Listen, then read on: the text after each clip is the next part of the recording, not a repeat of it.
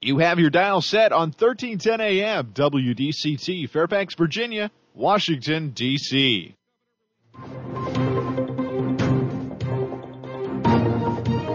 워싱턴과 미국, 그리고 세계의 흐름을 짚어보는 라디오 워싱턴의 시사 토크쇼. 워싱턴 전망대.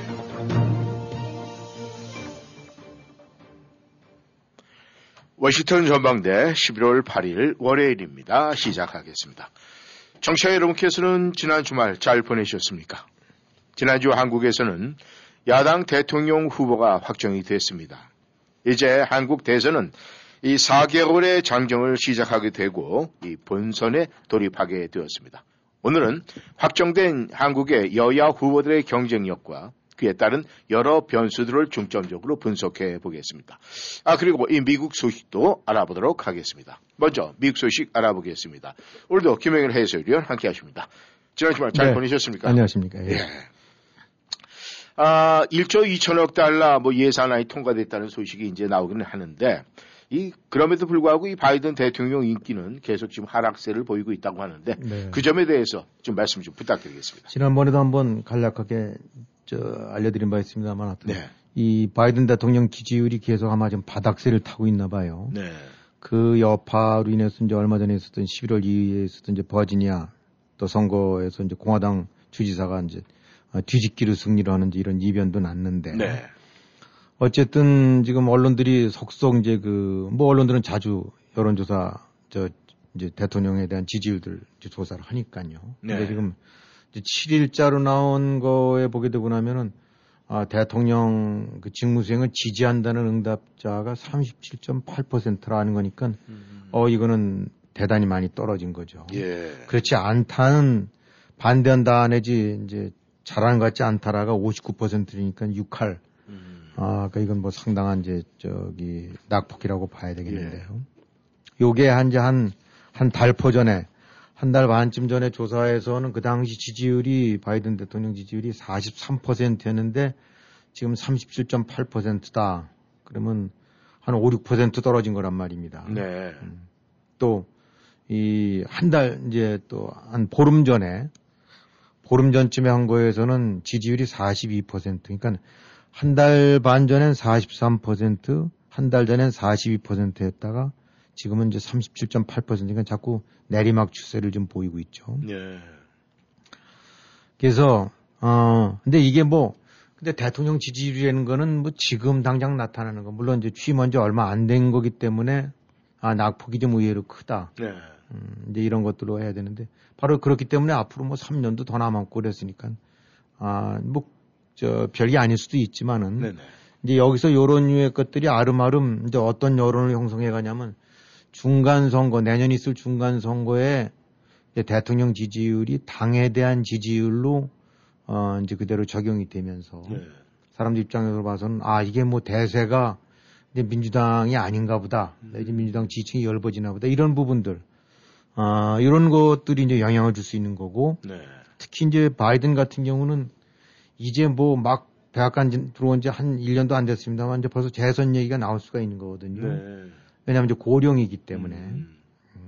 그래서 근데 여기서 이제 나오는 거 보게 되고 나면 이것도 좀 어, 좀 이른 조사이지만은 그 부정적인 게 크다는 건데, 아, 대략 유- 이제 조사 대상자의 63.7%가 아, 바이든이 이제 출마, 연임 때 출마 안 했으면 좋겠다. 음. 출마 안 하는 게 좋겠다는 건 이건 상당한 네거티브저거든요. 네. 물론 이제 트럼프 같은 경우도 출마해야 되냐 말아야 되냐 했더니 이제 58.4%가 아, 출마하면 안 된다라고 네. 했으니까 음. 뭐 그쪽도 역시 이제 6할 55% 정도쯤 아니까 6할 가량이 이제 부정적인 의견을 갖고 있는 거라지만 음. 현직 대통령이 나이라는 핸디캡이 있긴 하지만은 한 60% 이상이 아유 저 재선 때는 안 나왔으면 좋겠다. 음. 지난번에 이제 제가 기억하기에는 민주당원 중에서 44%가 출마에 부정적이라는 얘기 나온 적이 네, 있었거든요. 예, 그- 그렇습니다. 그것도 아주 큰 마이너스 요소인데 전반적인 여론이 아 출마 안 하는 게 좋겠다라는 얘기는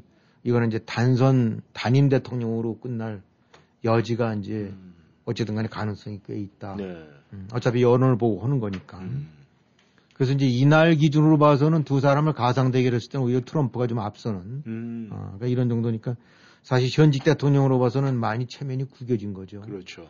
어, 지금 한참 지금 1월에 취임해서 11월이면 10개월 지났는데 10개월이면 그야말로 정권 초기고 그냥 서슬이 시퍼렇고 음, 지금 대통령 말빨이 팍팍 먹힐 때인데 네. 여기에 다음번에 뭐 이런 얘기는 어 그다음에 이제 이게 같이 동반적으로 작용된다고 봐야 되는데 아 이제 만약에 지금 선거론 되면 어느 쪽 후보 찍겠냐라고 했을 때 공화당 후보 쪽 지지들이 더 높다. 음, 46대 38로 공화당 쪽 지지를 하겠다라는 식으로 되는 것도 이것도 굉장히 안 좋은 징조죠. 네. 이제 민주당 입장으로 봐서는. 예, 그 다음에 이건 대통령의 아, 국정에 대한 지지율과 거의 맥을 같이 하는 질문인데 지금 예를 들어서 지금 미국이 올바른 길로 가고 있느냐는 건 항상 물어보는데 네. 거기서도 역시 이제 66% 정도가 아유, 이거 뭔가 좀 아닌 것 같다. 음, 근데 요게 이제 트럼프도 임기 마지막에는 그렇게 반응이 나왔거든요. 네. 이 정도쯤으로 해갖고 이거 지금 미국이 잘못돼 가고 있는 것 같다. 음, 그러면서 이제 정권 교체가 일어난 건데, 아, 이런저런 요소들이, 아, 물론 아직 시간은 많이 남아 있고, 또 여론조사는 항상 바뀔 수 있고라는 전제는 되긴 하지만은, 아, 민주당 입장으로 봐서는 여러 가지 안 좋은 오맨들이 자꾸 이제 곳곳에서 이렇게 균열상이 드러나고 있다. 음. 최소한도 현재는. 예. 아, 그리고 이제 당면 과제로 봐서는 바로 이제 1년 이제 조금 안 남았지만 이제 내년 중간 선거 때까지 뭔가 분위기 반전을 하고 지지세를 하지 않게 되고 나면은 음, 이런 류의 아름아름 갖고 있는 인식들이 음, 분명히 영향을 미칠 수가 있다. 자, 그러면 여기서 만약에 이제 민주당의 바이든에 대해서 회의적인 시각이 있다 하더라도 자, 그럼 바이, 바이든은 아니지만 누구라도 누구 나온다면 뭐 이런 게 그래서 이제 아름 그 대권 후보라고 해야 될까? 예, 예. 이런 쪽도 중요한데 에, 여기 지금 해리스 부통령 네. 카멜라 해리스 같은 경우는 지지율이 지금 27.8%라니까 직무 지지율이 음, 이건 뭐 훨씬 더 낮은 거거든요. 그렇죠. 그러니까 사람들이 별로라고 좀 생각하고 있다는 얘기죠. 27.8%는 얘기는 민주당 내에서도 별로 안 좋다라고 음. 이제 봐야 되는 거니까 결국은 차기 대권으로 봐서는 아, 민주당 입장으로 봐서는 어, 대통령이 현직이 지금 인기가 시들하고 음, 그 다음에 부상되는 물론 아직은 부상되기 어려운 시점이긴 합니다만 그래도 항상 다음 차기 주자 네. 뭐 이런 것들은 항상 저 존재감이 있는 법인데 음, 카멀라 해리스 같은 경우는 현재 추세로 봐갖고는 썩, 어, 뭐, 차기 주자로 부각되기에는 간단치가 않다, 네. 쉽지가 않다라고 음. 하니까. 아시다시피 지금 중간 선거는 대통령은 아니고 이제 그 연방 의원들, 상원, 하원을 이제 주로 뽑는 건데, 아, 이제 거긴 다 뽑는 건데, 어, 뭐 상원은 3분의 1만 하지만 이제 하원은 전원 아닙니까? 그렇죠. 근데 뭐 하원 지금 6, 7석이니까 그냥 간발의 차이로 상원은 똑같고 음, 근데 분위기는 공화당이 반전하는 분위기니까 지금 민주당 입장으로 봐서는 중간 선거가 이제 이 식으로 가다가는 다 뒤집어진다, 음, 다 뺏긴다, 음, 아, 라는 위기감이 올 수밖에 없어요. 그래서 아, 지금 뭐 예산안이라든가 인프라라든가 복지 예산 이런 부분들 물론 이제 그것이 정리가 안 됐기 때문에 아, 어쨌든 당이 질척거리고 있다, 정부가 이런 얘기가 나올 수 있긴 하지만은 이 취임 후 빠른 시일 내에 지금 민주당 정부가 좀 흔들리고 있다. 네. 아, 그렇게 평가를 할 수 있을 것 같아요. 음.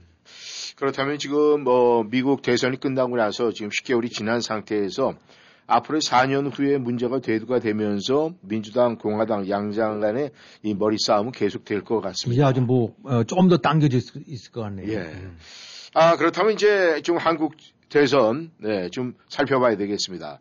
지난 주말에 이 야당 대통령 후보 윤석열 후보가 이제 확정이 됐는데 이 여야 후보가 이제 완전히 정해졌습니다. 그렇다면은 우리가 이제 이 시점에서 한 번쯤 생각해 볼 필요가 네. 있는데 지금 이 시점에선 누구 쪽이 더 유리하다고 지금 생각을 하십니까? 지금 나오는 이제 결과들 보게 되고 나면 지금 한 4개월 남았죠. 3월 이제 선거까지. 예. 4개월 정도 남았는데 물론 이제 여기서 이제 항상 지금도 나오고 있고 이제 앞으로도 선거 직전까지 나올 겁니다만 이제 여론조사를 보고 전상 짐작할 수밖에 없겠죠. 예. 근데 현재 이 시점에서는 이제 야당 그러니까 윤석열 후보 쪽이 좀 더 앞서고 있지 않나 이제 이런 것들이 종합적으로 나오는 결과들이에요. 예. 음, 그래서 이제 최근 요 후보가 결정되고 난 직후부터 해서 몇 가지 이제 선거 저 여론조사가 실시된 것 같은데 아, 여러 군데서 다 했기 때문에 다 일일이 소개하기보다 이제 종합적으로 정리한다고 하면 아, 제일 작게는 한 5%포인트. 네. 그 다음에 크게는 한 12%포인트 정도까지 음. 이제 윤석열 후보 쪽이 앞서는 거로 이렇게 돼 네. 돼 있습니다. 그러니까, 음, 여기서 뭐 아직 뭐 갈 길이 멀죠. 어, 4개월 이제 100일 이상 남았다는 얘기는 그 안에 얼마든지 엎치락 뒤치락 또 뭐 변수들이 많고 그러기 때문에 가능성은 있는데 네. 어쨌든 이제 지금 여야 후보가 소위 이제 마지막 결승 레이스에서 이제 출발이 막 시작이 됐는데 출발 시점으로 봐서는 아 이제 이재명 후보 쪽 입장으로 봐서는 많이 좀 좀, 좀 부담스럽고, 음. 아, 이제 문재인 정권이든 그랬던데 부담스러운 결과가 좀 나오고 있는 거죠. 네. 하여튼 여기서 중요한 건 5%에서 12%뭐 어떤 거는 더블 스코어 차이가 나는데 네. 그래서 이제 그런 것도 중요하긴 하지만 너댓 군데에서 했는데 다 비슷비슷한 최소한도 트렌드가 야당 후보가 유리한 거로 나온다라는 음. 요 경향, 네. 요 트렌드가 이제 굉장히 부담스러운 거죠. 음. 그 편차가 이제 다, 다소는 있다 하더라도 예. 물론 이제 이것들이 나타나는 결과는 바로 직전에 이제 지난주에 야당 후보가 결정이 됐기 때문에 네. 그 흔히 말하는 이제 컨벤션 효과 뭔가 잔치를 벌이고 나면 사람들이 관심이 저걸로 쫙 쏠려갖고 아 뭐 인기가 좀 더 올라가고 네. 뭐 이런 거는 틀림없이 붙습니다. 네. 그래서 이제 컨벤션 효과라는 거라서 전당대회가 끝나고 나면 미국도 공화당이든 민주당이든 전당대회 끝나고 나면 반짝 그 상승세를 타는 것이 보통이에요. 네. 근데 이제 이재명 같- 후보 같은 경우는 지난번에 컨벤션 효과라기보다 이제 그 거꾸로 네. 역벤션 효과라고 그래서 오히려 후보가 되고 난 다음에 떨어졌죠. 네. 음. 그러니까 이제 이런 부분들이 이제 조금 좀 중요한 시사점을 안고 있다고 봐야 되죠. 음. 아, 그래서 지금 이제 윤석열 후보가 좀 앞서고 있는 것이 컨벤션 측면도 있지만은, 에, 어쨌든, 아, 분명하게 이제 FM대로 간 건데 이재명이라는 사람은 어, FM과는 달리 거꾸로 떨어졌다. 음. 어, 그리고 어, 지금 시점에서 여론조사 조사하는 데마다 대체적으로 다 아, 이제 윤석열이 앞선 거로 나온다. 음. 이런 것들이 아직 그 디테일한 편찬 떠나서라도 하나의 어떤 출발 좌표, 음. 아, 라는 측면으로 봐서는 아, 당연히 이제 좋지 않은 조짐이고 네. 여당 쪽으로 봐서는 야당 쪽으로 봐서는 이제 고무적으로 한번 밀어볼 만한 이제 이런 상황들인데 물론 뭐 아까도 말씀드렸지만 여론조사는 변하고 또 3일 뭐 3일만 해도 대세가 뒤집어질 수 있는 여러 가지 변수들이 워낙 많기 때문에 음. 장담은 못하긴 하지만은 좌우지간 두 선수가 이제 마라톤에 출발을 했는데 음. 딱 보니까 출발 시점에서는 아 분명히 약간의 이제 좀 그 우열이 어 이제 이렇게 저 찍혀져서 나오는 것 같다. 네. 음, 그런 정도로 이제 봐야 되겠죠. 네. 그렇다면은 일단 시작은 아, 출발선에서 스타트는 야당 후보가 좀 좋다 이런 뭐 말씀. 그런 정도로 얘기할 수 있을 것 같습니다. 네. 네, 청취자 여러분께서는 워싱턴 전망대 월요일 함께 하고 계십니다. 전하는 말씀 듣고 다시 돌아오겠습니다. 저 박세리가 기적으로 이뤘다고 말하지만 기적으로 이룬 건 대한민국입니다. 세기 속에 빛나고 있는 한류의 기적, 그리고 대한민국을 빛낼 한 표의 기적까지. 세계 어디서나 함께 만드는 대한민국의 기적. 제20대 대통령 재외선거 신고 신청으로 시작됩니다. 중앙선거관리위원회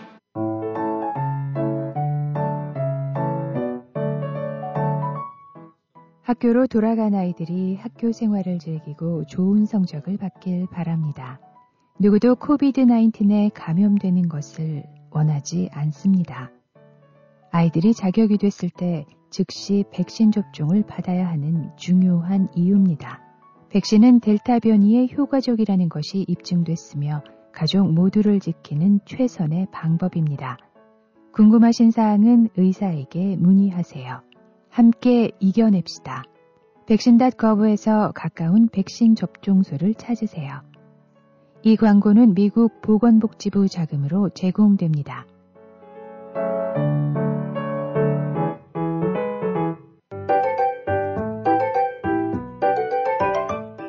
메디케어와 오바마케어 보험 신청과 변경 기간입니다.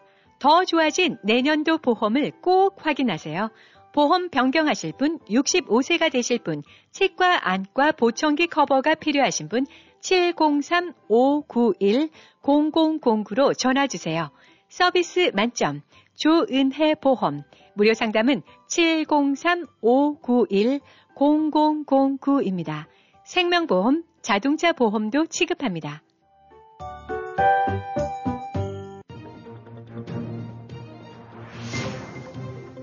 여러분은 지금 라디오 워싱턴 그리고 미주경제 신문 대표인 김용일 해설위원과 라디오 워싱턴 콘텐츠 본부장 이구순이 진행하는 워싱턴 전망대를 함께하고 있습니다.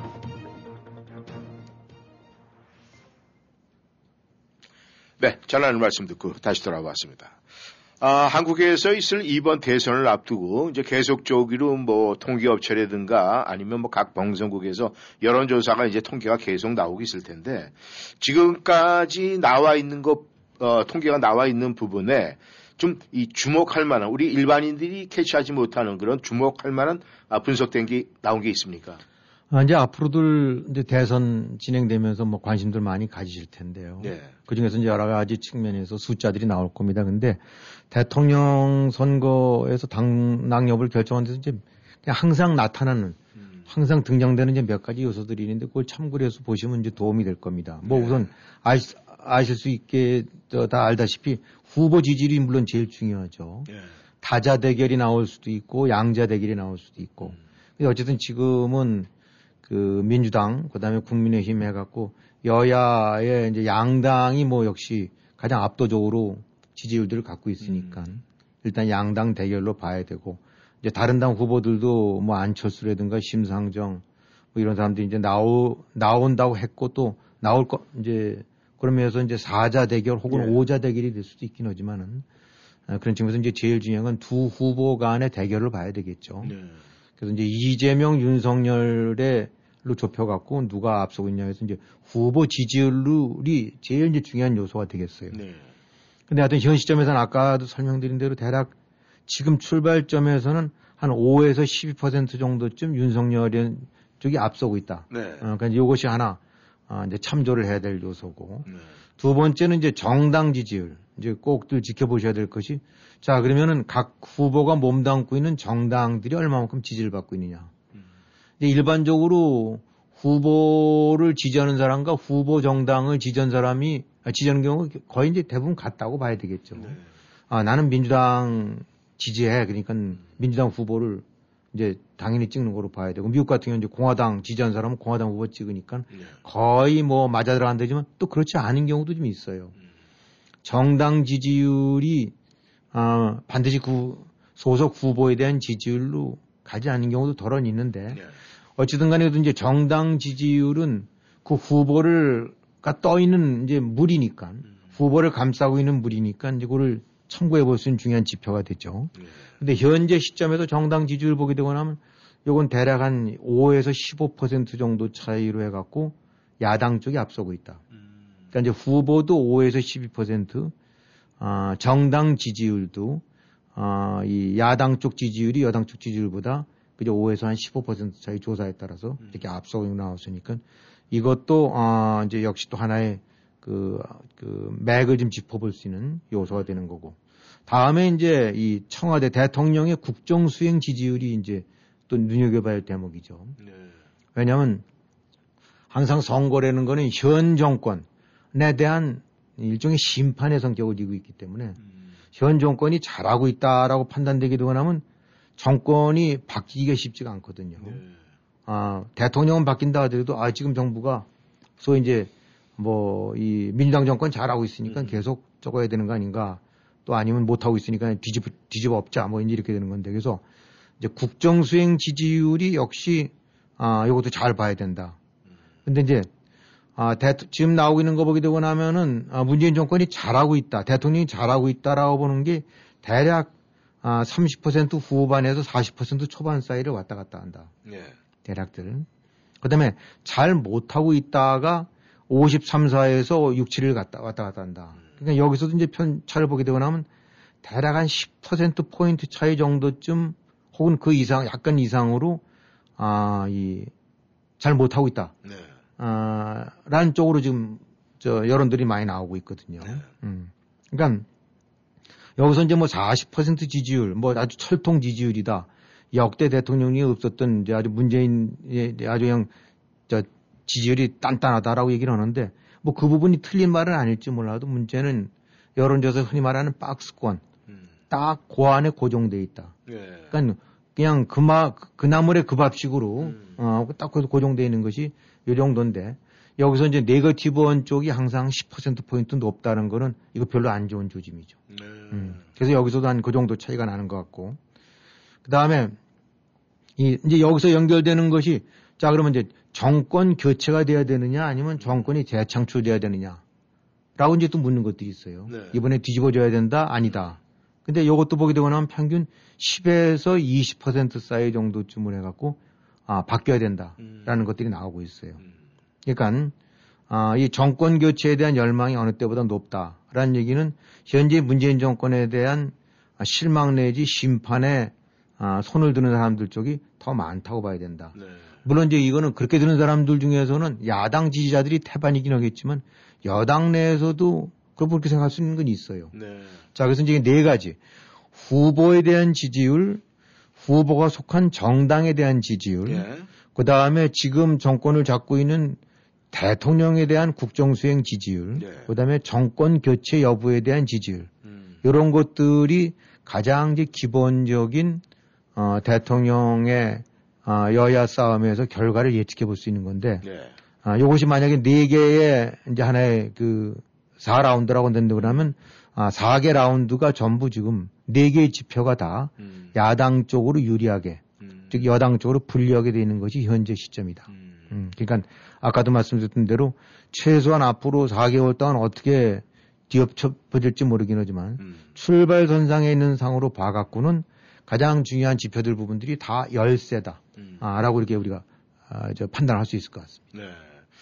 아, 그래서 그런지 뭐 젊은 그 야당 아, 대표인 그 이준석 대표가 요번에 그 네 명의 그 이제 그 후보들이 야당 쪽에서 나왔는데 뭐 얘기 우리 이 네 명 중에 누가 나와도 우리는 요번에 정권을 뭐 저희 자기들이 잡을 수 있다 이렇게 아주 호언장담을 했어요. 근데 뭐 그것은 뭐 젊으니까 뭐 그렇게 나름대로 뭐 얘기도 할 수 있고 또 여론몰이로도 볼 수가 있긴 한데 이 과거 선거 결과와 지금 이 4개월 놓고 봤을 때 우리가 뭐 계속 통계적으로 나와 있는 건 지금 있을 거 아닙니까? 그렇죠? 예. 그렇다면은 이 과거 선거 결과를 통해서 봤을 때 지금 이 시점에서 짐작할 수 있는 요소들이 있다면은 무엇을 들 수가 있겠습니까?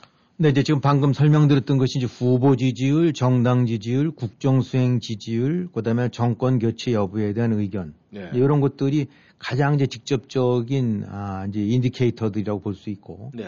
에, 어차피 그래도 이제 한국도 대선을 여러 번 거쳤기 때문에 과거 기록이 에, 좀 많이 좀 남아 있고 이제 네. 그걸 통해서 아, 미래를 유추해 볼 수 있는 것들이 좀 있어요. 음, 그래서 이제 언론들마다 이게 다양하게 분석을 하고 있는데 이제 그걸 잠깐 소개해 본다고 하면 이제 몇 가지들이 있습니다. 그래서 이제 우선 자영업자들 이제 선거 조사를 하게 되고 나면 뭐 당신 공무원이 아니 뭐 이제 직장 다니느냐 아니면 자영업자냐 아니면 뭐 학생이냐 주부냐 뭐 이런 것들 네. 묻는데 그 중에서 이제 재미있는 것들은 이제 자영업자들 네.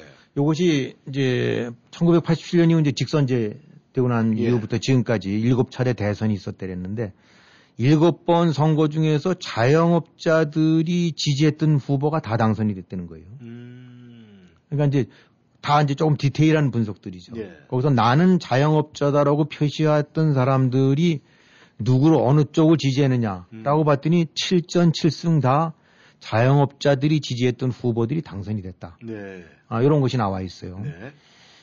그래서 이제 왜, 왜 그러냐라고 생각해보면 얼핏 생각할 때 뭐 뭐니 뭐니 해도 정권 교체라든가 대선 앞두고 가장 사람들 관심은 이제 먹고 사는 문제인데 네. 아, 경제 가장 민감할 수밖에 없고 다른 이슈들도 있겠지만 근데 이 경제에 대한 민감 내지 그 거기서 가장 영향을 받는 층이 뭐 월급쟁이보다는 그래도 자영업자들 음, small business로는 자영업자들이 가장 많지 않은가. 음. 그러니까 자영업자들이 불안해하고 불만을 품게 되고 나면은 대체로 정권이 뒤집어졌다. 네. 근데 이것이 일곱 번 대선에서 고스란히 아, 7전 저 7승이 나왔다. 음. 라고 하는 게 이건 굉장히 중요하죠. 그래서 실제로 아 이제 우리 1987년 대선 때 그때 그야말로 김대중, 김영삼, 뭐 노태우 이제 이 다들 그 여당은 여당대로 야당도 다 일기당천의 사람들이 했는데 네. 그때 이제 노태우 후보가 33.3, 김대중 30.5, 김영삼 29.3으로 아슬아슬하게 해서 이제 노태우가 이제 당선이 됐는데 네. 이때도 어, 자영업자들 쪽이 노태우 손을 들어줬던 얘기예요. 음. 음. 이제 뭐 한참 민주화 바람이 불어갖고 이제 그야말로 했는데도 불구하고 그래도 먹고 사는 문제 쪽으로 해서 역시 표심이 움직였는데 그러니까 이런 이런 분위기 속에서도 자영업자의 어떤 그 표심이 음. 그대로 적중을 했다. 네. 음. 자 그럼 이제 요거를 지금은 어떠느냐? 네. 지금 조사한 걸 보게 되고 나면 이제 바로 그것이 이제 이제 음미해 볼 만한 대목들인데 예. 아, 지금 이제 최근 10월 달에 조사한 거 뭐 KBS 한국 리서치 뭐 이런 데서 한 걸 보게 되고 나면 네. 아, 이 자영업자들 일반적으로 전체 유권자는 정권 교체 쪽이 55.5%, 네. 정권 연장이 35.5%에서 한 20% 포인트로 해 갖고 전체 조사 대상자들은 20% 포인트 정도 교체 쪽으로 했으니까 이제 당연히 정권 받게 된다고 예, 본 예. 사람들이죠. 예. 근데 자영업자 쪽에서가 59.9%가 나왔다. 음. 그러니까 일반 에버리지보다도 한 4% 정도나 5%가 더 높았다. 그렇지. 그러니까 그쪽 네. 쪽은 바꿔야 돼가 거의 그러니까 59.5니까 60이라고 봐야 된다면 예. 60%가 압도적으로 음. 바꿔야 된다. 그리고 역시 또 이거 계층별로 보면 블루 칼라 쪽이 57.2%, 음. 화이트 칼라 쪽은 48.6%니까 average보다 낮은 거죠. 음. 상대적으로 소득이 좀 떨어지고 음. 아, 특히 자영업 쪽에서는 바꿔야 되겠다는 그 욕구가 훨씬 더 강하다. 네. 그래서 요 사람들 사이에서는 이재명이랑 윤석열이랑 1대1 붙여보니까 37.1 대 44.7로 해서 7%포인트 정도 윤석열을 지지했다. 음. 그러니까 이제 요것도 하나의 이런 측면으로 본다면 아, 이게 별로 안 좋은 여러 가지 부담스러운 네. 조짐이 되겠죠. 네. 음. 그래서 이제 자영업자가 이제 그런 현상을 좀 보여주고 또 두, 두 번째 이제 아, 주부들 아, 주부들. 주부들이 여성들, 어떻게 찍느냐가 이제 또 이게 하나의 이제 중요한 바로미터가 된다는 음. 거예요. 요거는 일곱 번 선거에서 여섯 번이 맞았다니까 이제 7전 6승이죠. 음. 그러니까 뭐 80 몇 프로쯤 승률이라고 봐야 되겠죠. 그렇, 그래도 네, 이. 정도쯤 되면 그래도 거의 주, 잘 맞추고 있다고 봐야 되죠. 예. 그러니까 그 얘기는 말을 뒤집으면 자영업자가 누굴 지지하느냐, 주부들이 스스로 주부층이라고 하는 사람들이 누굴 지지하느냐가 굉장히 중요한 단서가 되겠다. 네. 근데 여기서 이 짜오지간 그다음 이제 97년 대선 때 보게 되고 나면 이해창 후보가 이 이제 딱 하나 그런 어긋난 게 뭐냐면 이해창 후보한테 주부들이 46.1% 지지를 보였고 김대중 후보한테 38.3%. 음. 그러니까 주부들은 이해창을 더 지지했는데 네. 에, 최종 승자는 김대중 후보였다. 요거 하나 빼놓고는 네. 아, 이 주부들이 지지한 층이 다 대통령이 됐다. 음. 그러니까 이제 이번에도 이제 계속 지켜봐야 될 이제 sub, 음. sub directory라고 해야 될까? 음. factor들 중에서는 이런 것들이 봐야 되겠죠. 네. 근데 이게 뭐 실제로 한국만 그런 게 아니라 이제 미국에서도 그런 것들이 많잖아요. 우리가 이제 잘 알고 있는 엄마들, 예. 그 soccer mom 뭐 이런 얘기도 나오고, security mom, 뭐 여기서 soccer mom들 축구장 애들 떠면서 그냥 고래고래 소리 지르면서 어, 저거는 예. 이 주부의 입김, 예. 이게 강하죠. 저 대통령 선거 때 아주 결정적으로 영향을 미친다는데 한국도 마찬가지인 것 같아요. 네. 어. 그다음에 이제 지역적으로 또 쭉 봤더니 네.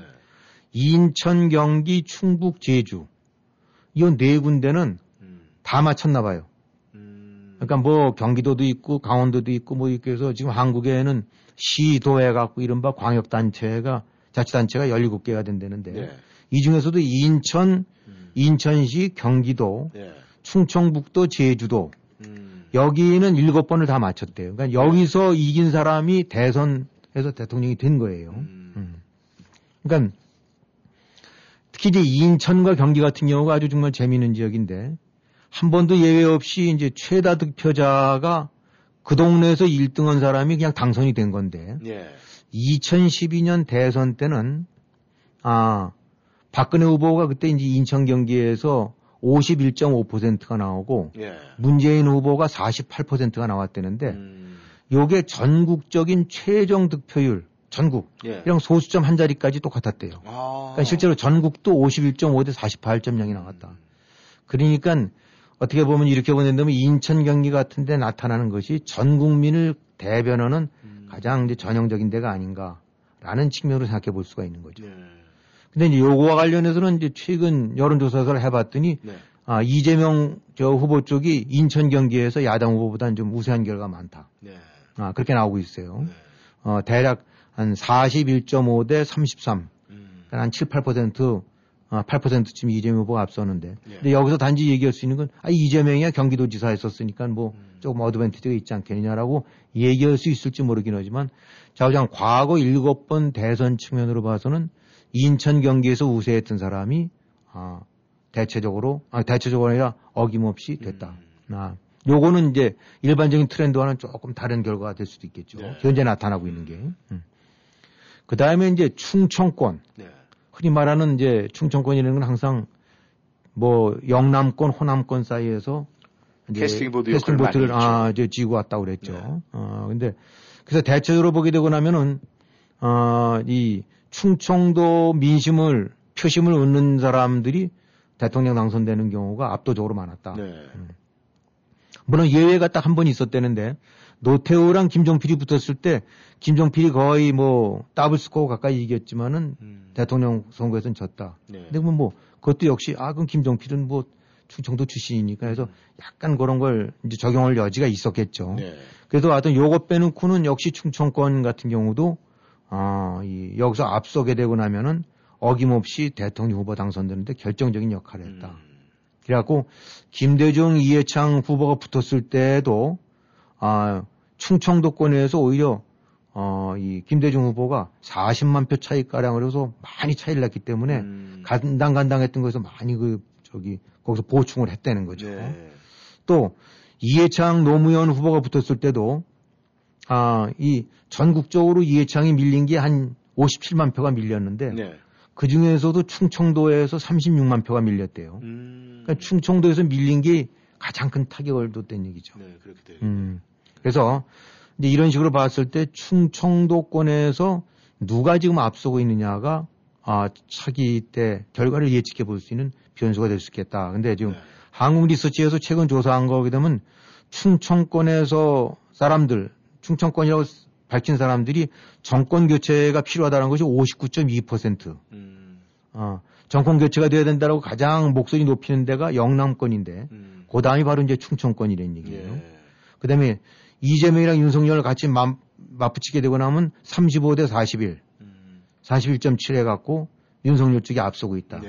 그러니까 지금, 아, 이제 저기 충청권 쪽 민심으로 봐갖고는 과거의 결과를 토대로 본다고 하면 요건 또 야권 후보 쪽이 음. 어, 여러 가지 면으로 지금 어드밴티지를 안고 있다. 네. 음, 그렇게 이제 우리가 볼 수 있는 거고. 음. 또 제주도도 어 제주도라는 데가 뭐 인원이 많지는 않아갖고 전국적으로 유권자로 봐서는 대략 한 뭐 그 저 득표율 같은 경우가 큰 이게 좀 다소 영향을 안 주는 이제 네. 그런 데긴 한데 어찌됐든 간에 역대 대선을 보게 되고 나면은 네. 제주도에서의 나타난 결과가 실제 결과에서 1, 2% 정도밖에 차이가 안 난다니까 음. 제주도 하나의 중요한 가늠자가 될 수 있다고 봐야 되겠죠. 네. 어, 그래서 그런 측면으로 봐서는 아, 현재 그것도 이제 야권이 예, 좀 유리한 측면에 있는 것 같고. 네. 그 다음에 이제 정당 지지율. 이제 정당 지지율로, 뭐 아까도 한번 설명드렸습니다. 예. 이제 정당 지지율 쪽으로 봐갖고, 어, 이제 그런 측면에서 본다는데 그러면은 그 노무현이 2002년도 후보가 저 이긴 걸 빼놓고는 다 정당 지지율이 높은 쪽이 아, 낮은 쪽을 누르고 음. 후보가 됐어요. 근데 지금 현재 이제 정당 지지율이 한 10% 정도 이상쯤으로 해서 이제 야당이 좀 높다고 하지 않습니까? 네. 아, 근데 과거 기록을 보게 되고 나면 딱 한 번 제외하고는 여섯 번 다 정당 지지율이 높았던 쪽이 이겼다. 음. 아, 그러니까 이런 측면으로 봐서 지금 이제 이제 갤럽 같은 데서 10월 넷째 줄이니까 가장 최근께 되겠죠, 거의. 네. 여기서 예. 보게 되고 나면 이제 야당 쪽이 37, 그 다음에 민주당 쪽이 33%. 음. 어, 이런 식으로 되면 4, 5%에서 많은 데는 10%포인트 정도까지 이제 앞서고 있는 상태예요. 네. 그 예외를 했던 데 부분이 이제 이해창이랑 노무현 때 사실 이- 그 당시에는 이제 이해창 때 이해창 쪽이 한 10%포인트 앞섰대요. 음. 근데 요게 아, 확 맨 마지막에 노무현 정몽준 막 단일화 이렇게 해가면서 극적으로 반전이 뒤집어진 거죠. 예, 예. 근데 이번엔 뭐 단일화라는 것들이 사실 그 당시 이제 노무현 정몽준만큼 치열하진 않으니까 그렇죠. 뭐 그런 네. 변수는 별로 없다고 보게 네. 되고 나면은 아, 그래서 정당 지지율 측면으로 봐서도 역시 지금 이제 야당 쪽이 음. 유리한 국면을 안고 있다라고 이제 봐야 되는데 이 이제 여기서 물론 어, 안철수라든가 심상정 같은 이런 이런 사람들이 지금 남아 있죠. 네. 어, 이런 사람들이 하나의 변수가 될 여지가 남아 있어서 어, 이제 이런 것들을 경우에 따라서는 상쇄할 만큼 영향을 미칠 여지도 없진 않은데 음. 아, 전체적으로 좀 봐갖고 우리가 짚어봤던 대로 충청권, 제주도, 정당 지지율, 네. 자영업자, 또 주부들 음. 이런 것들 오게 되고 나면 대체적으로 네 다섯 가지 요소 중에서 아, 또 압도적으로 어, 일단 야당 쪽이 유리한 국면, 과거에 비춰봤을 때 그런 측면의 현상들이 좀 나타나고 있다. 이제 그렇게 봐야 될 것 같습니다. 네, 이 우리가 이 수치라는 것은 무시는 할 수는 없는데 지금도 이제 앞으로 남은 기간 동안에 이 수치의 변동상을 갖다 우리가 계속 이제 살펴봐야 될 것 같습니다. 네, 저 워싱턴 전망대 청취자 여러분께서는 함께 하고 계십니다. 전하는 말씀 듣고 또 다시 돌아오겠습니다. 어머머, 이거 왜 이렇게 맛있어요? 음, 이거 제 요리 비법인데 알려드릴게요. 어제 프레시월드에서 사온 재료로 만들었어요. 고기도 야채도 프레시월드에서 사오면 다르니까요. 자기는 다 잘하네. 정말 부럽다. 넓고 깔끔한 매장, 베스트셀러를 쏙쏙 모은 알찬 구성, 신선한 채소와 과일로 하는 여러분들의 입맛과 생활을 책임집니다. 매주 알찬 상품 쏙쏙 골라 팍팍 세일하는 weekly 세일 절대 놓치지 마세요. 프레시월드 스프링필드점 703-256-5201 number one 프레시월드 연말 연시에 한국에 선물 보내야 하는데 리얼 익스프레스를 통하면 안전하고 빠르게 우체국 택배로 배송된대요. 시간이나 요금은 어떻게 되는데? 4, 5일이면 한국에 도착한다니 참 빠르죠? 워싱턴, 버지니아, 메릴랜드 지역이면 기본료가 17달러 99센트래요. 리얼 익스프레스를 페어팩스, 애난데일, 센터빌, 락빌 등에서도 이용하실 수 있습니다. 귀국이사 구매대행 비즈니스 사업자 택배도 가능합니다. 지역별 대리점 문의는 703-272-4181, 703-272-4181로 하세요. 한인서버의 자랑, 한인들의 권리를 찾아줄 로우 와인스타인은 손. 강력한 법정 변호사로 처음부터 끝까지 투쟁하는 2세 강력의 전직 검사 출신 노승은 변호사.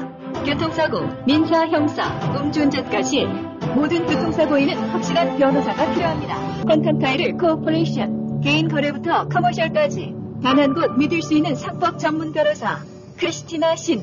파산 신청도 크리스티나 신이 함께합니다.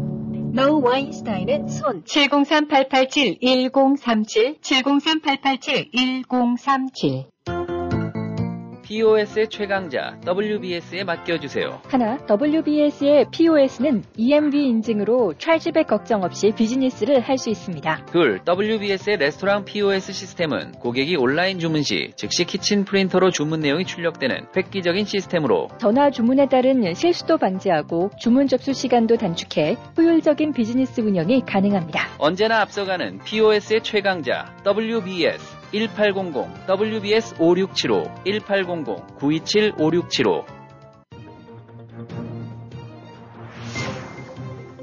여러분은 지금 라디오 워싱턴 그리고 미주경제 신문 대표인 김용일 해설위원과 라디오 워싱턴 콘텐츠 본부장 이구순이 진행하는 워싱턴 전망대를 함께하고 있습니다.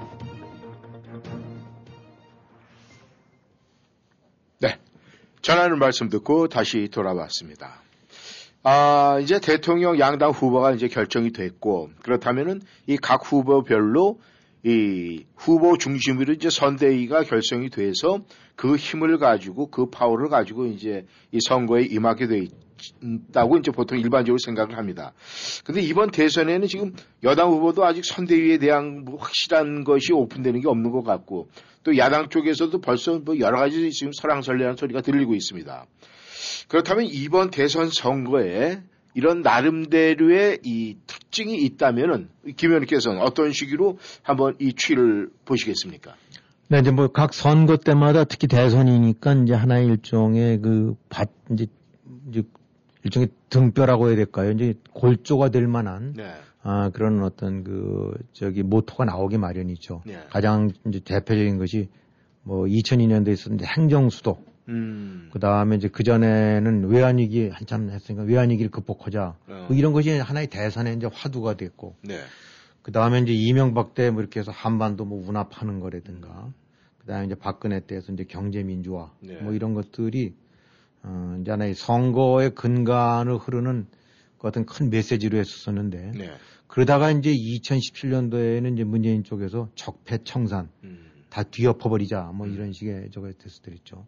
근데 이제 이번 선거도 보게 되고 나면은 어떤 정책이나 뭐 이거가 된 큰 이슈라기보다는 심판의 날이 다가왔다 이제 이런 식의 음. 그러니까 어, 그냥 아주 본때를 보여주자라는 식으로 이제 표현할 수 있을 것 같아요. 그러니까 그런 정책적 의제라기보다는 정권을 뒤엎어버리자. 음. 아, 물론 그 반대쪽에서는 적폐 청산을 어, 적폐 청산 대상들이 다시 바로 혼다. 음. 아, 그러니까 없애버리자 저자들을. 이제 이거고 이쪽에서는 이 문재인 패거리를 다 없애자. 지금 딱 이거로 정리할 수 있겠거든요. 예. 그러니까 한쪽은 문재인을 잡자고 한쪽은 문재인을 지키자라는 음. 쪽으로 이제 될 수 있으니까 정책이라기보다는 이런 모든 감성적, 감정적 이런 것들이 뭉뚱그려진 응징을 가하자. 음. 이제 그래서 그 당시 이제 4년 전인가 5년 전에 이게 나라냐라고 이제 탄핵 때 나왔듯이 예. 이제 지금 나오는 그럼 그럼 이건 나 이건 나라란 말이냐 음. 이게 돼버린 거죠. 근데 이렇게 되다 보게 되고 나면은 정책이라는 게 되고 이렇게 되면 경륜이 이제 필요해지고 뭐 경험 이런 것들이 돼야 되는데 이런 걸 반영하다 보니까 아, 이 그런 거는 좀 저기 좀 머리 좀 가버리고 엔티 정치 쪽 분위기가 더 심한 거라고 봐야 되겠어요. 이런 이제 그런 분위기이기 때문에 이런 거를 나 이제 이런 분위기 저 이런 저 현상이 나타난다고 봐야 되는데 한마디로 지금의 정치판 다 뒤집어 버려야 된다라는 것이 이제 메인 메시지가 된 겁니다. 예. 그러니까 지금 문, 윤, 윤석열이라는 사람이 된 것도 어떻게 보면 이제 다 키운 것도 문재인이고 이렇게 만든 것도 윤, 이제 문재인이라고 봐야 되거든요. 예, 예, 그렇죠. 그래서 윤석열에 대한 지지의 메시지는 너무 다- 간단해요. 문재인 정권이 저지른 저 잘못을 아, 다 낱낱이 밝혀내서 본때를 보여줘야 된다라는 식으로 그냥 정리할 수 있다. 물론 이제 이재명 후보를 지지하는 사람들 입장으로 봐서는 이렇게 해서 어저 저 만든 나라를 또 다시 적폐 이 저 수구 세력들이 뒤집으려니까 무조건 이제 지켜야 된다. 네. 근데 여기서 나오는 것이 이제 무조건 뭐 정책은 이쪽이 좀 낫고 저게 낫고 인물은 낫고 뭐 이런 부분이 아니라 눈 질끈 감아버리고 음. 그냥 한쪽이 대깨문이 있듯이 이제 대깨윤이 될 수가 있다. 음. 그냥 뭐 머리가 깨져도 나는 문재인, 머리가 깨져도 이재명이고 머리가 깨져도 난 윤석열이다. 네. 그럼 그 과정 속에서 이런 식이 전형적인 나타나는 것이 바로 이제 트럼프였거든요. 네. 근데 트럼프도 당시 됐을 때 워싱턴 정치권이 싹 썩어버렸다. 음. 저거 다 뒤집어 엎어버리자. 네.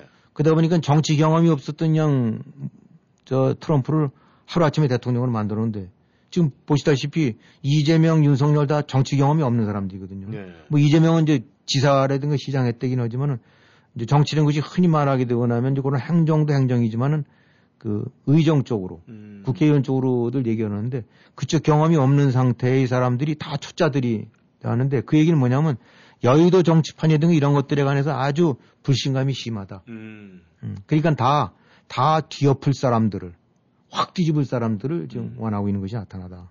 그래서, 예, 우리가 이제 요즘 이제 가장 많이 쓰고 있는 말이 이제 확증 편향이라는 거, 편향이라는 건데, 예. 이건 뭐 내가 믿고 나면 상대방이 우리 쪽 지지자가 뭔 잘못을 하든 상대방 지지자가 뭔 말이 맞든 안 따지고 무조건 나는 이재명이야. 예. 나는 무조건 나는 뭐 때려주기도 윤석열이야. 예, 맞습니다. 그래서 이게 되고 나면 뭐 나왔던 여배우 스캔들 뭐 무슨 뭐 이렇게 해도 I don't care. 음. 그래도 그냥 이재명 또 안쪽에 되고 나면 무슨 뭐 줄리 뭐 어쩌고 저거 하더라도 난 사나주구나 윤석열이야. 음. 아. 이래서 딴 데 안 돌아보고 오로지 외골수로 파는 이런 이제 이런 확증 편향성 지지층으로 네. 대결이 돼 버리게 됐다. 음. 이렇게 되고 나면 이제 나올 수 있는 건 뭐냐면은 오로지 아이저 이제 그럼 이제 더 이상 할 얘기는 다른 게 없고 음. 아 네거티브 쪽으로 이제 가는 거죠. 네. 그러니까 이 뭐 정책이나 이런 거는 씨알이 안 먹히고 음. 그냥 본능 쪽으로 자리 잡고 있으니까 상대방 후보에 대해서 굵어내고 흠집내고 이런 부분들 쪽으로 음. 많이 하는 거지 정책 대결로 건전하게 혹은 차원 높게 이건 잘 안 된다는 얘기죠. 네. 그래서 이런 아주 소위 보복성 정권 심판 어, 심판론 이런 것들이 이제 저 가장 이제 주를 이룰 것 같고 그다음에 또 그전 선거와는 달리 양쪽이 다 되긴 했지만은 이게 후보 교체 가능성이라는 것이 있을 수도 있다라는 묘한 상황이에요. 음. 우선 이제 이재명 후보 같은 경우 뭐 지금 이제 검찰이 잘 수호해주고 막아주고 이런 것 같긴 하지만은 대장동이라는 것이 이게 언제 어떻게 튈지 몰라갖고 네. 상당한 리스크를 지금 안고 있다. 아, 어떻게 이제 문재인 정권이 막으려고 해서 이제 그걸로 베이팅을 하긴 하겠지만은 수사라는 건 경우에 따라서는 또 얼로 튈지도 모르고 네. 누군가가 양심 선언이 나올 수도 있고 이렇게 되고 나면은 어, 변수가 확 생길 수 있다. 그래서 막말로 어느 날 딱 봤더니 어 이재명이랑 바로 통화하고 난 다음에 어디 갔네. 뭐 이런 얘기 나오게 된다는데 그러면 야저 후보 사퇴라 안 되겠다. 그런 네. 얘기 나올 수가 있다. 윤석열 쪽도 지금 뭐 이른바 사주 의혹이라는 것이 공수처에서 손을 보고 대고 있는데 뭐 본인들 이제 아니라고 주장을 하지만 그 가운데서도 이건 뭐 다 가정이랍니다만 아 사실 윤석열이랑 당시 총장이랑 의논하고 해서 이렇게 한 거다라고 한다면 그냥 가는 거거든요. 네. 음, 그러니까 역대 후보들 뭐 우리가 이제 YS 김영삼, 김대중, 뭐 박근혜, 이명박, 노무현 쭉 했었지만 이제 몇 개월 앞두고도 여전히 검찰에 다 올가미가 씌워져 갖고 네.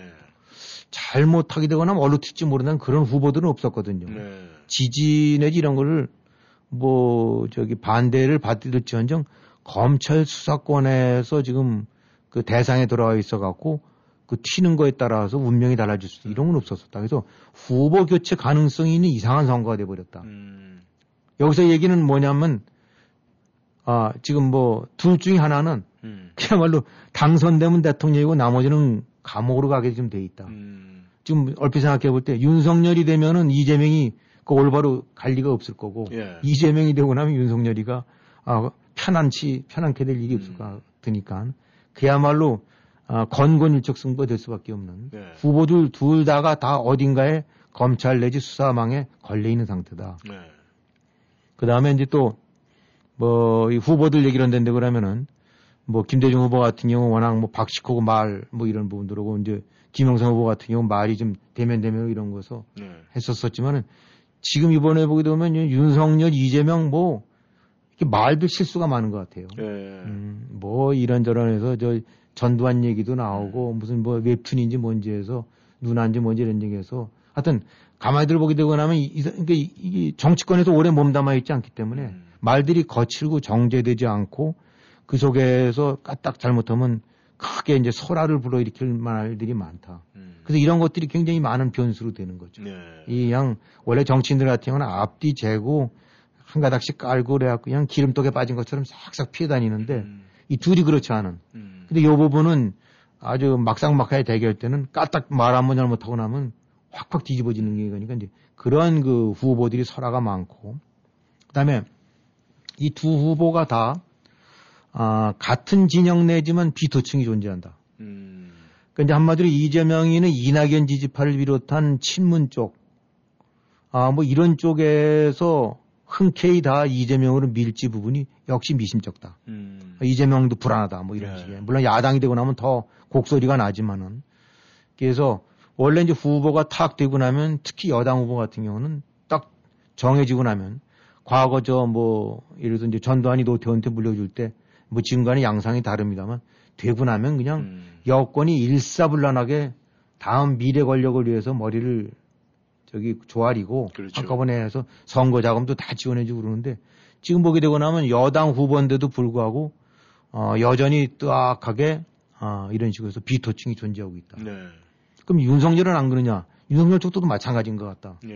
뭐 이제 홍준표로 대표되긴 하지만 서로 어, 이제 거기서 대항을 했었대랬는데 특히 이제 홍준표의 지지층이라고 했다는 그 젊은 층들이라든가 그 다음에 이제 윤석열이 과거 박근혜를 잡아놓았다. 뭐 이런 식으로 해서 이른바 이제 애국당 계열의 태극기파 뭐 이런 식대로 이런 데 쪽에서는 여전히 거부감이 있다. 그러니까 보통들 여당이든 야당이든 후보가 결정되고 나면 각 자기 쪽 지지자들을 위해서 일사불란하게 움직이고 합쳐지는데 이번에는 양쪽이 다 뜨악한 아, 그런 그 비토층들을 다 안고 있기 때문에 아, 이 부분도 역시 이제 부담들이 될 수 있는 요소이다. 그러니까 과거 후보에는 없었던 것들이 이번 후보들 같은 경우는 의외로 변수들을 이제 많이 갖고 있다라고 그렇게 볼 수가 있겠죠. 아, 그렇다면 말이죠. 이 이해창 후보가 이 김대엽 사건, 뭐, 그거 사실 나중에 다 무죄로 밝혀졌는데, 그런 말 한마디가 이제 당락에 큰, 아, 변수가 됐었는데, 만약에 이 대장동 수사, 뭐, 정부 측에서는, 뭐, 아, 청와대 입장에서 봤을 때 뭐 어차피 된 거 이제 흘러가는 거니까 뭐 없애자 해서 만약에 이 수사는 쭉 했는데도 불구하고 그냥 덮고 가는데 만약에 거기 평검사 한 명이라도 거기 참여했던 검사가 진짜 양심 선언을 했다. 모르는 거죠, 그러니까. 그렇게 되면은 진짜 말 그대로 그냥 정말 그 등불되겠네요. 그냥 한번 후 불면은 꺼질 수도 있겠네요. 그럴 요소들을 이번에 이제 많이 안고 있다는 얘기죠. 네. 그 전에 예를 들어서 이제 그냥 뭐 YS랑 김대중 됐었을 때 그거 양심 선언에서 그 판세를 뒤집을 만한 그런 일도 별로 없었거든요. 구조적으로 안 그랬는데 네. 지금 어느 한쪽에 한쪽에서는 대장동 쪽에서 관계자가 혹은 이쪽에서는 혹시 사주 의혹인 그쪽에서 한 관계자가 만세 부르고 거기 된다는데 그러면 어느 날 아침이라니까 얘기가 확 달라질 수 있다는 얘기죠. 그렇다면 수사하고 있는 그 소속된 검사들 뭐 평검사라 할지라도 이 윤석열이나 이재명이나 뭐 진짜 그 손에 달려 있다 하고 봐도 되겠네요. 참 안타까운 사실입니다. 아 그렇다면 김 의원님 이제 이 대선 추세 이제 앞으로 4개월에 이제 장정을 쫙 가게 돼 있는데 뭐 지금 또 그 뭐 김종인 뭐 전 비대위원장 뭐 이야기는 뭐 또 나오면서 또 여러 가지 뭐 불협화음이 있고 뭐 안철수 후보 안고 가느냐 또 심상정 후보를 안고 가느냐 여러 가지 얘기가 나오고 있습니다. 근데 하여간 이 대선 추세 앞으로 어떻게 진행이 될 것 같습니까? 네, 뭐 그야말로 이제 이건 또 그 언제 뭐 저 뒤용박 뒤집어 저 뒤집어지듯이 할 수 있는 거니까 아 그건 장담을 못 합니다. 근데 이제 항상 결국은 언론들이라는 건 이렇게 이제 추세를 보고 아 그때 시점을 기준으로 이제 분석만 해볼 수 있는 건데 네. 음, 어느 이제 언론 쪽에서 분석한 걸 보니까 굉장히 재밌게 했던데 이제 거기서 뭐냐면은 여론조사를 하면서 굉장히 이제 심층 저 질문을 했었더랬어요. 네. 그러니까 어느 당이든 간에 이제 절대 지지층을 갖고 있습니다. 우리가, 우리가 흔히 말하는 이제 집토끼들이죠. 네. 어, 그럼 과연 지금 뭐 여론조사들이 들쑥날쑥이고 뭐 또뭐그 저기 편차도 크고 그래서 종잡을 수가 없는데 이제 몇 가지를 같이 중첩 질문을 해갖고 진짜 집토끼들끼리만 한번 이제 물어본 적이 있어요. 그러니까 집토끼가 얼마나 되나. 그래서 이제 거기서 물어봤었던 것들이 이제 뭐냐면은 그 이제 세 가지씩 세 가지 중첩된 질문에서 똑같이 yes 하는 사람들은 이래서 이거는 이제 민주당 내지 여당 쪽 집토끼라고 이제 할 수 있는 건데. 네. 자, 우선 이재명을 지지하느냐 않느냐. 네. 그다음에 민주당을 지지하느냐 마- 아니냐. 네. 그다음에 정권 교체 혹은 지금 국정 운영을 문재인의 국정 운영을 지지하느냐 마느냐. 음. 근데 여기서 다 예스로 돼 있다. 라는 건 이건 틀림없는 이른바 성골, 성골 여당층이라고 봐야 된다. 음. 예. 그것이 이제 여당 집토끼라고 봐야 되고. 예. 그 반대로 이재명이랑 윤석열 누가 지지하느냐. 음. 그 다음에 정권 교체 어떻게 돼야 된다고 보느냐. 네. 그 다음에 문재인 국정 운영 어떻게 지지하느냐. 정당 지지를 어떻게 하느냐. 근데 거기 다 나는 윤석열 지지한다. 나는 정권 교체돼야 된다고 본다. 음. 문재인 국정 형편없다. 그 다음에 아, 민주당이랑 이걸 때 야당 쪽 지지한다. 이거는 순수 이것도 역시 어, 이제 여당 야당 쪽 집토끼라고 봐야 된다. 근데 그 중간에서는 아닌 사람도 있을 수가 있는 거예요. 나는 정권 교체가 돼야 된다고 보는데 그럼 누가 돼야 되냐고 되고 나면 당연히 윤석열인 줄 알았더니 아 난 안철수가 된다. 그 다음에 난 정권 교체는 돼야 되는데 아 그래도 성향상으로 봐서는 민주당 쪽을 지지한다. 이, 이 사람들은 약간 왔다 갔다 할 수 있는 여서니까 순수 집토끼는 아니라는 얘기죠. 예. 그런 표들을 다 걷어내고 나면은 네. 대략 좁혀봤더니 여당 쪽 집토끼가 한 30% 정도 나오고 예. 야당 쪽 집토끼가 33 내지 34% 정도 나오는 거로 아, 추리고 추려서 예. 그러니까 그냥 액기스들만 아주 그냥 골수들만 골라봤더니 이렇게 나왔다. 네. 자 이렇게 된다는 얘기는 이제 중도층은 믿지 못하는 거고 여야 입장으로 봐서는 아주 엄밀하게 들어가게 되고 나면 지지층이 큰 차이가 날것 같지만 사실은 30대 33이나 아, 이제 30대 33 또는 30대 34 정도가 아니냐. 네. 아주 다 이것저것 저 거품 빼놓고 보면은 이제 이렇게 얘기할 수 있다는 거죠.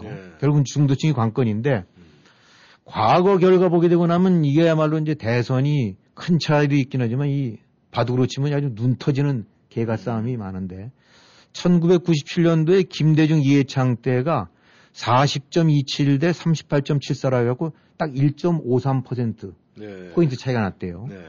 노무현 이해창이 붙었던 2002년 때는 48.91 대 46.58에서 2.33. 예.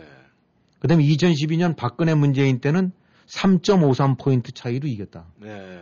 여기서 얘기는 김대중 이해창 때는 1.5% 차이로 당락이 결정됐고 노무현 이해창 때 2.3. 음. 그 다음에 박근혜 문재인 때 3.5니까 이건 결국은 대선이라는 거는 이리저리 지금 많이 앞서가는 것 같긴 하지만 맨 마지막에는 3% 음. 이선에서 결정이 될 수 있다. 예. 자, 근데 이렇기 때문에 뭐 하나 실수가 터진다거나 누가 만세를 부른다거나 하게 되거나 하면 그냥 획가닥 뒤집혀질 수 있는 것이 대선이다. 근데 이런 상태에서 지금 양 후보가 다 폭탄이라고 그랬죠. 예. 검찰 수사 어떻게 될지 모르고 이런 거 있죠. 비호감도 다 높죠. 예. 비호감도 이재명이가 60% 윤석열이 58%니까 호감보단 비호감 쪽이 훨씬 더 높아요. 비호 감도가 높다는 얘기는 어디냐면 선거판에 가갖고 투표장에 가서 아이 내가 안마해도 야당은 찍어야 되겠지만 내 윤석열 싫어서 못 찍겠어. 휙 바뀔 수가 있다는 얘기예요. 순간적인 판단. 아, 그러니까 이런 것들이 1, 2%를 영향을 줄 수 있다는 거가. 그러니까 양 후보들 폭탄. 그 다음에 이 저 비호감도 높고, 그 다음에 젊은 층에는 둘 다가 별로 인기가 없는 것 같아요. 확장성이 양쪽이 없고. 이다 보니까 결국은 이제 자기 집토끼에 바짝 의존하고 그러는데, 거기에서 이제 중도층에 누가 더 어필하느냐. 그래서 종합적으로 봤을 때는 표 차이가 지금 꽤 나는 것 같긴 하지만 여전히 이거는 함부로 장담치 어려운 요소들이 있다. 그리고 이제 또 마지막으로 하나 좀 덧붙인다는데 그러면 검찰 수사를 좀 봐야 된다. 아, 여러분들이 아까 말씀드린 여러 가지 요소들 봤지만은 검찰 수사를 한번 잘 좀 보시는 게 좋을 것 같다. 이 검찰에 좀 몸담고 있는 분들 뭐 그 어려운 사법고시에서 된 사람들한테 좀 미안한 사람들 미안한 얘기일 수 있지 모르긴 하지만 어차피 검찰이 그동안에 했던 행적이 정말 좋게 맞아서 충견 나쁘게 맞아서 좀 애완견 노릇을 해왔던 거예요. 그래서 지금 검찰이 얼로 튀느냐가 어떻게 보면 향방이다. 그러니까 지금은 그래도 문재인 정권이 살아있는 것 같으면서 압박을 하는데 어떻게 보면 맨 마지막에 검찰이 택할 저거는 정권보다는 자기네 보신을 택하거든요. 얼로 듣지 몰라요. 아, 그러니까 궁극적으로 봐서는 아직도 안개 속 속에서 앞으로 지켜봐야 된다. 아, 그렇게 얘기할 수 있을 것 같아요. 알겠습니다. 김영일 해설위원 수고하셨습니다. 워싱턴 전망대 월요일 여기까지입니다. 다음 시간에 다시 만나겠습니다. 감사합니다. 안녕히 계십시오.